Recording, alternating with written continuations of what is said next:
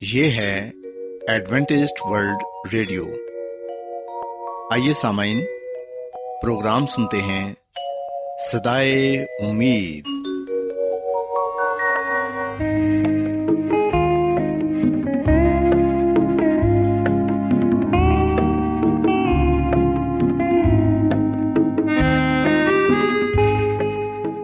سامعین، پروگرام سدائے امید کے ساتھ میں آپ کی میزبان فرا سلیم اور صادق عبداللہ خان آپ کی خدمت میں حاضر ہیں۔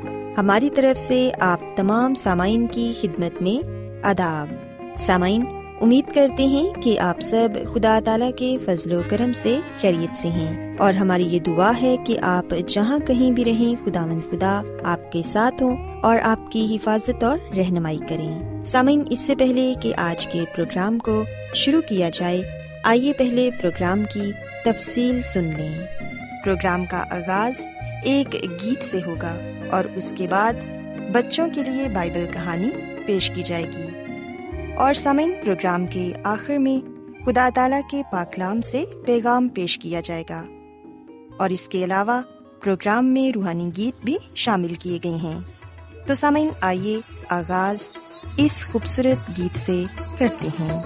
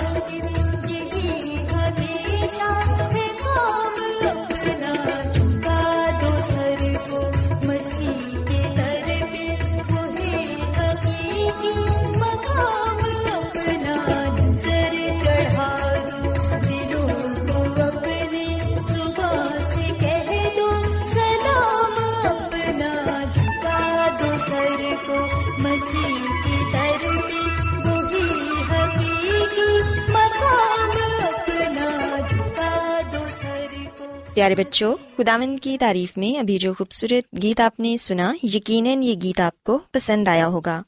اب وقت ہے کہ بائبل کہانی آپ کی خدمت میں پیش کی جائے۔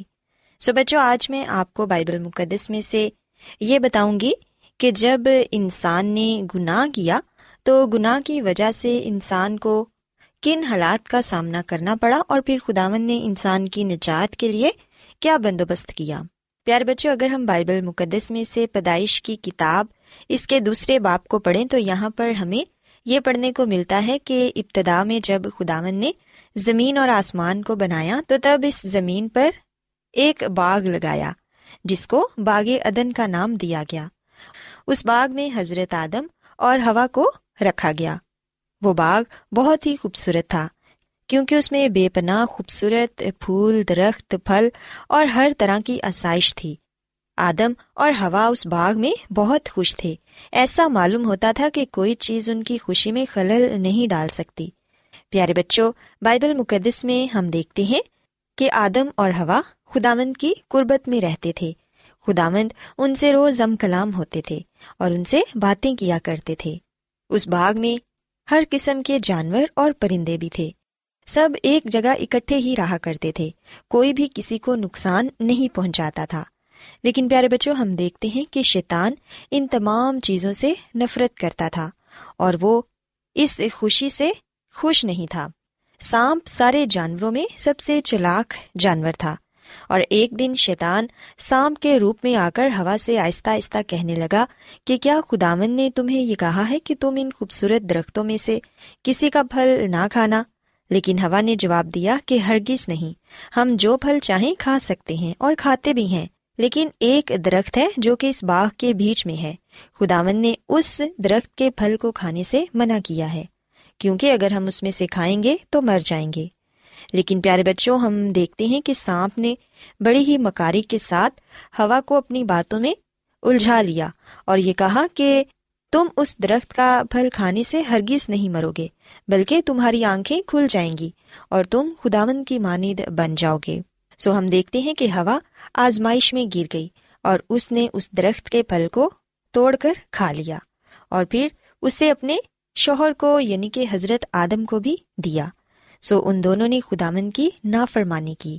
خداون نے ان دونوں کو وہ پھل کھانے سے منع کیا تھا۔ لیکن ہم دیکھتے ہیں کہ حضرت آدم اور ہوا نے دونوں نے وہ پھل کھایا اور دونوں خداون کی قربت سے محروم ہو گئے۔ ان دونوں کو اپنی غلطی کا احساس تھا کہ انہوں نے خداون کی نافرمانی کی ہے۔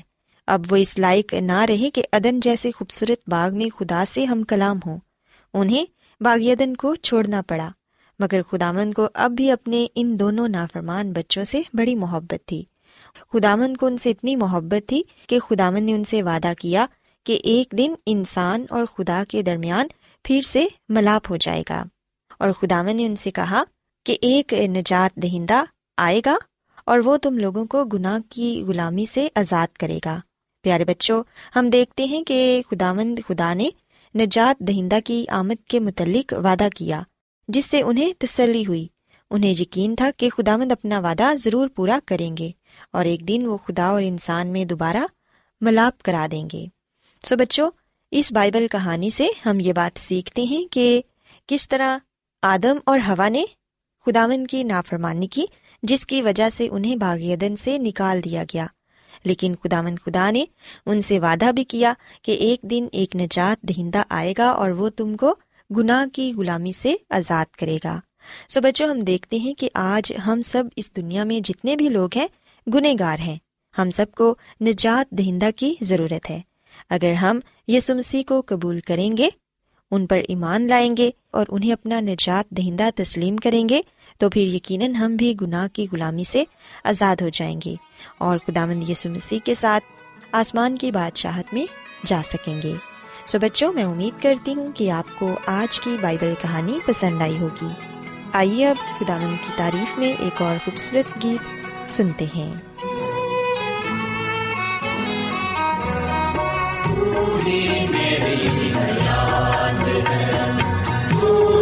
میری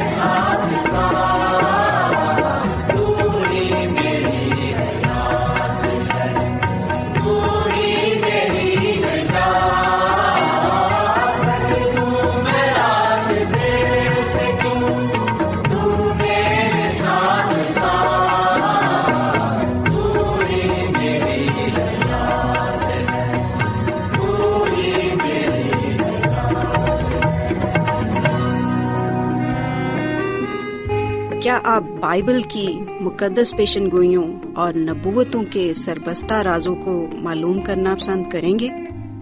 کیا آپ دنیا کے ایسے رجحانات کے باعث پریشان ہیں جو گہری طریقے کا اشارہ دیتے ہیں؟ ایڈوینٹسڈ ورلڈ ریڈیو سنتے رہیے جو آپ سب کے لیے صدائے امید ہے۔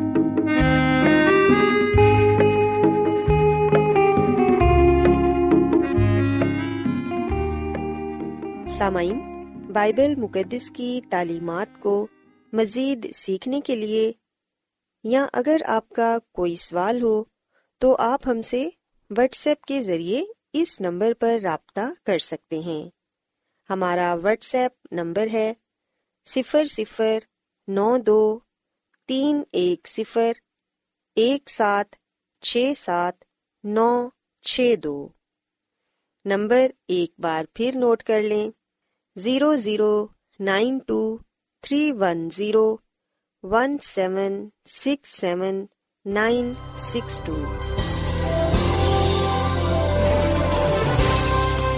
آج بہت لوگ گہرے روحانی علم کی تلاش میں ہیں۔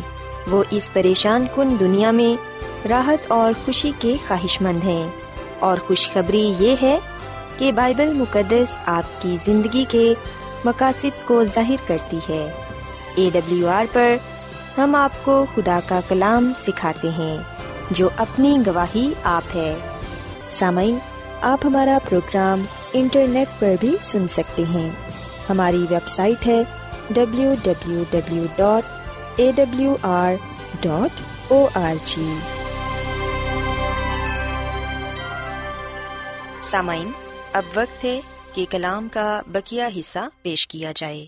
سو آئیے خداون کے خادم عظمت ایمینول سے پیغام سنتے ہیں۔ مسیح میں میرے عزیزو، جو خدا کی شریعت ہے، وہ ایک آئینے کی طرح ہے، جو ہمیں بتاتی ہے کہ ہمارے چہرے پر کہاں داغ دبا لگا ہوا ہے۔ جب میں خدا کی شریعت کو دیکھتا ہوں، تو میں دیکھتا ہوں کہ میں کون ہوں۔ جب میں مسیح کے پاس آتا ہوں، جب میں اس کی شریعت کو دیکھتا ہوں، تو مجھے پتا چلتا ہے کہ وہ مجھ پر کتنا مہربان ہے۔ وہ مجھے معاف کرنے کی اور صاف کرنے کی قدرت رکھتا ہے۔ خدا کا بندہ داؤد کہتا ہے، زبور انیس کی سات آیت میں کہ خدا کی شریعت کامل ہے، وہ جان کو بحال کرتی ہے۔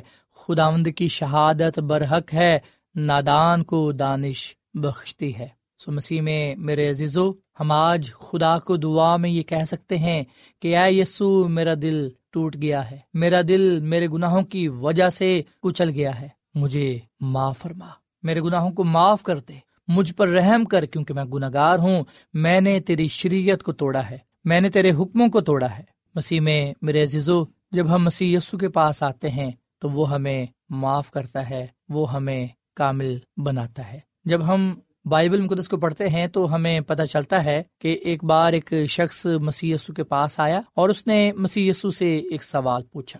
اور مسیح میں، میرے عزیزو متی کی انجیل کے بائیسویں باپ کی تینتیسویں آیتا چالیسویں آیت تک یہ لکھا ہوا ہے، اور ان میں سے ایک عالم شرح نے آزمانے کے لیے ان سے پوچھا، اے استاد توریت میں کون سا حکم بڑا ہے؟ اس نے اس سے کہا کہ خدا اپنے خدا سے اپنے سارے دل اور اپنی ساری جان اور اپنی ساری عقل سے محبت رکھ، بڑا اور پہلا حکم یہی ہے۔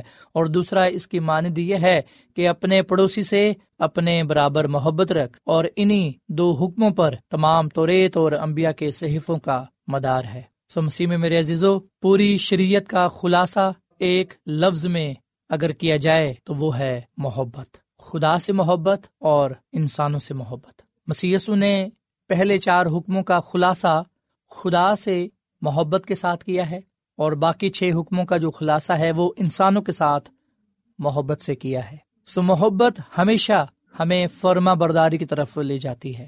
جیسا کہ ہم سب جانتے ہیں کہ خدا کا پتھر کی دو لوہوں پر شریعت کا لکھنا اس بات کا ثبوت ہے کہ شریعت کو دینے والا وہی ہے۔ سو خدا نے دس حکموں کی شریعت اپنے مبارک ہاتھ سے لکھی۔ اس لیے میرے عزیزو، خدا کی شریعت پر عمل کرنا مجھے اور آپ کو غلامی میں نہیں ڈالتا، بلکہ یہ تو ہمیں غلامی سے باہر نکالتا ہے۔ خدا کے دس حکموں کی شریعت یعنی کہ خدا کے دس احکام، ہماری آزادی کو محدود کرنے کے لیے نہیں دیے گئے، بلکہ اس لیے دیے گئے ہیں تاکہ ہم صحیح معنوں میں آزاد ہو سکیں۔ خدا نے خود یہ دس احکام ہمیں دیے ہیں۔ آئے ہم ان دس احکام کو پڑھیں اور ان پر عمل پیرا ہوں۔ خروش کی کتاب کے بیسویں باپ کی دوسری آیت میں لکھا ہے کہ خداون تیرا خدا جو تجھے ملک مصر سے غلامی کے گھر سے نکال لایا، میں ہوں۔ سو دس حکموں کی شریعت میں پہلا حکم یہ ہے کہ میرے عزور تو غیر مبودوں کو نہ ماننا۔ تو اپنے لیے کوئی تراشی ہوئی مورت نہ بنانا، تو خدا اپنے خدا کا نام بے فائدہ نہ لینا۔ یاد کر کے سبت کا دن پاک ماننا، چھ دن تک تو محنت کر کے اپنا سارا کام کاج کرنا، لیکن ساتواں دن خدا تیرے خدا کا سبت ہے۔ تو اپنے باپ اور اپنی ماں کی عزت کرنا، تو خود نہ کرنا، تو زنا نہ کرنا، تو چوری نہ کرنا، تو اپنے پڑوسی کے خلاف جھوٹی گواہی نہ دینا، تو اپنے پڑوسی کے گھر کا لالچ نہ کرنا۔ سو خدا کے دس احکام ہمیں خروش کی کتاب کے بیسویں باپ کی تیسری اعتا سترویں تک پڑھنے کو ملتے ہیں۔ سو یہ خدا کے دس حکم ہمارے لیے اور ہماری نسل کے لیے ہیں۔ مسیح میں میرے عزیزو، خدا کے دس حکام آج ہمارے معاشرے میں پائے جاتے ہیں۔ پر ہم دیکھتے ہیں افسوس کے ساتھ بہت سے لوگ جانے اور انجانے میں اسے نظر انداز کر رہے ہیں۔ جبکہ خدا کے یہ جو دس حکم ہیں، یہ ہمیشہ ہمیشہ کے لیے ہیں۔ یہ عبدالآباد رہیں گے۔ چاہے ہم کتنا ہی اسے نظر انداز کیوں نہ کریں۔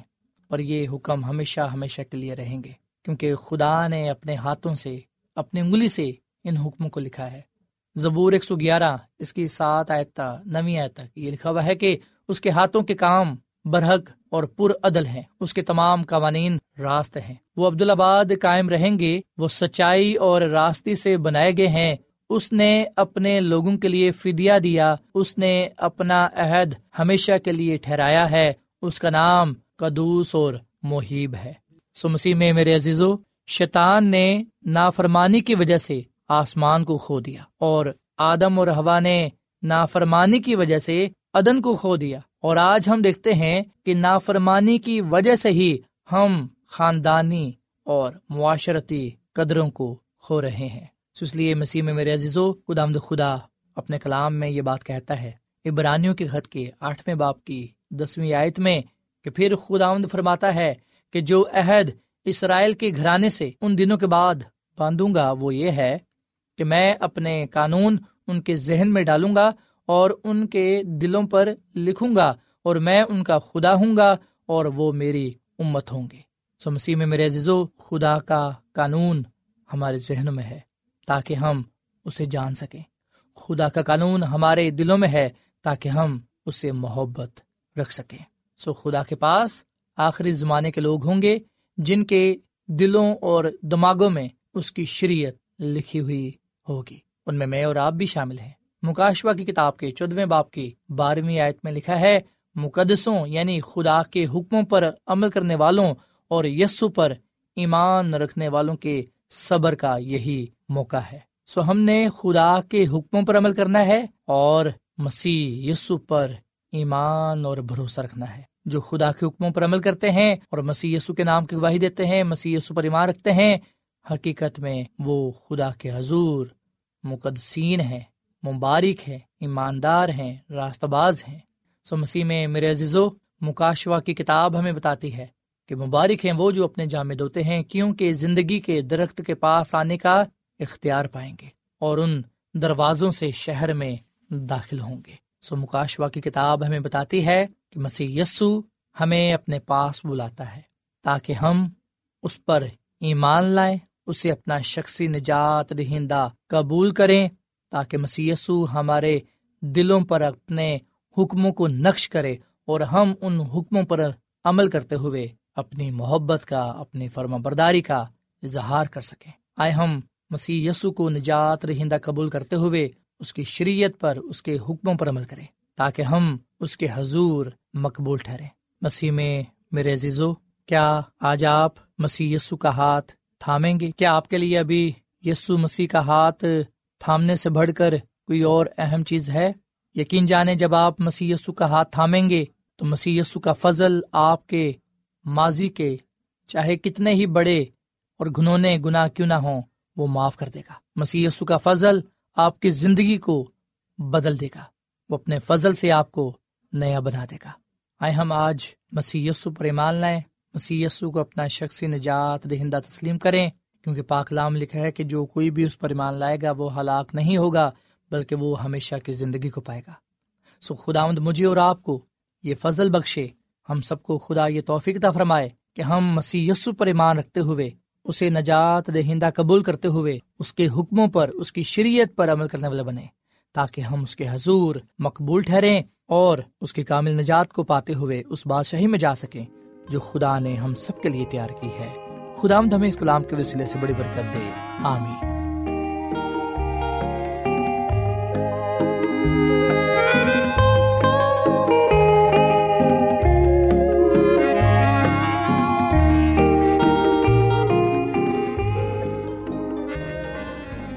روزانہ ایڈوینٹسٹ ورلڈ ریڈیو چوبیس گھنٹے کا پروگرام جنوبی ایشیا کے لیے اردو، انگریزی، پنجابی، پشتو، سندھی اور بہت سی زبانوں میں پیش کرتا ہے۔ صحت، متوازن خوراک، تعلیم، خاندانی زندگی اور بائبل مقدس کو سمجھنے کے لیے ایڈوینٹسٹ ورلڈ ریڈیو ضرور سنیے۔ یہ ریڈیو آپ کی فکر کرتا ہے۔ ایڈوینٹیسٹ ورلڈ ریڈیو کی جانب سے پروگرام سدائے امید پیش کیا جا رہا تھا۔ سامعین، امید کرتے ہیں کہ آج کا پروگرام آپ کو یقیناً پسند آیا ہوگا۔ بائبل مقدس کی تعلیمات کو مزید سیکھنے کے لیے آپ ہم سے واٹس ایپ کے ذریعے بھی رابطہ کر سکتے ہیں۔ سامعین، ہمارا واٹس ایپ نمبر ہے صفر صفر نو دو تین ایک صفر ایک سات چھ سات نو چھ دو۔ نمبر ایک بار پھر نوٹ کر لیں، zero zero nine two three one zero one seven six seven nine six two. سامعین، کل اسی وقت اور اسی فریکوینسی پر دوبارہ آپ سے ملاقات ہوگی۔ اب اپنی میزبان فرا سلیم کو اجازت دیں۔ خدا حافظ۔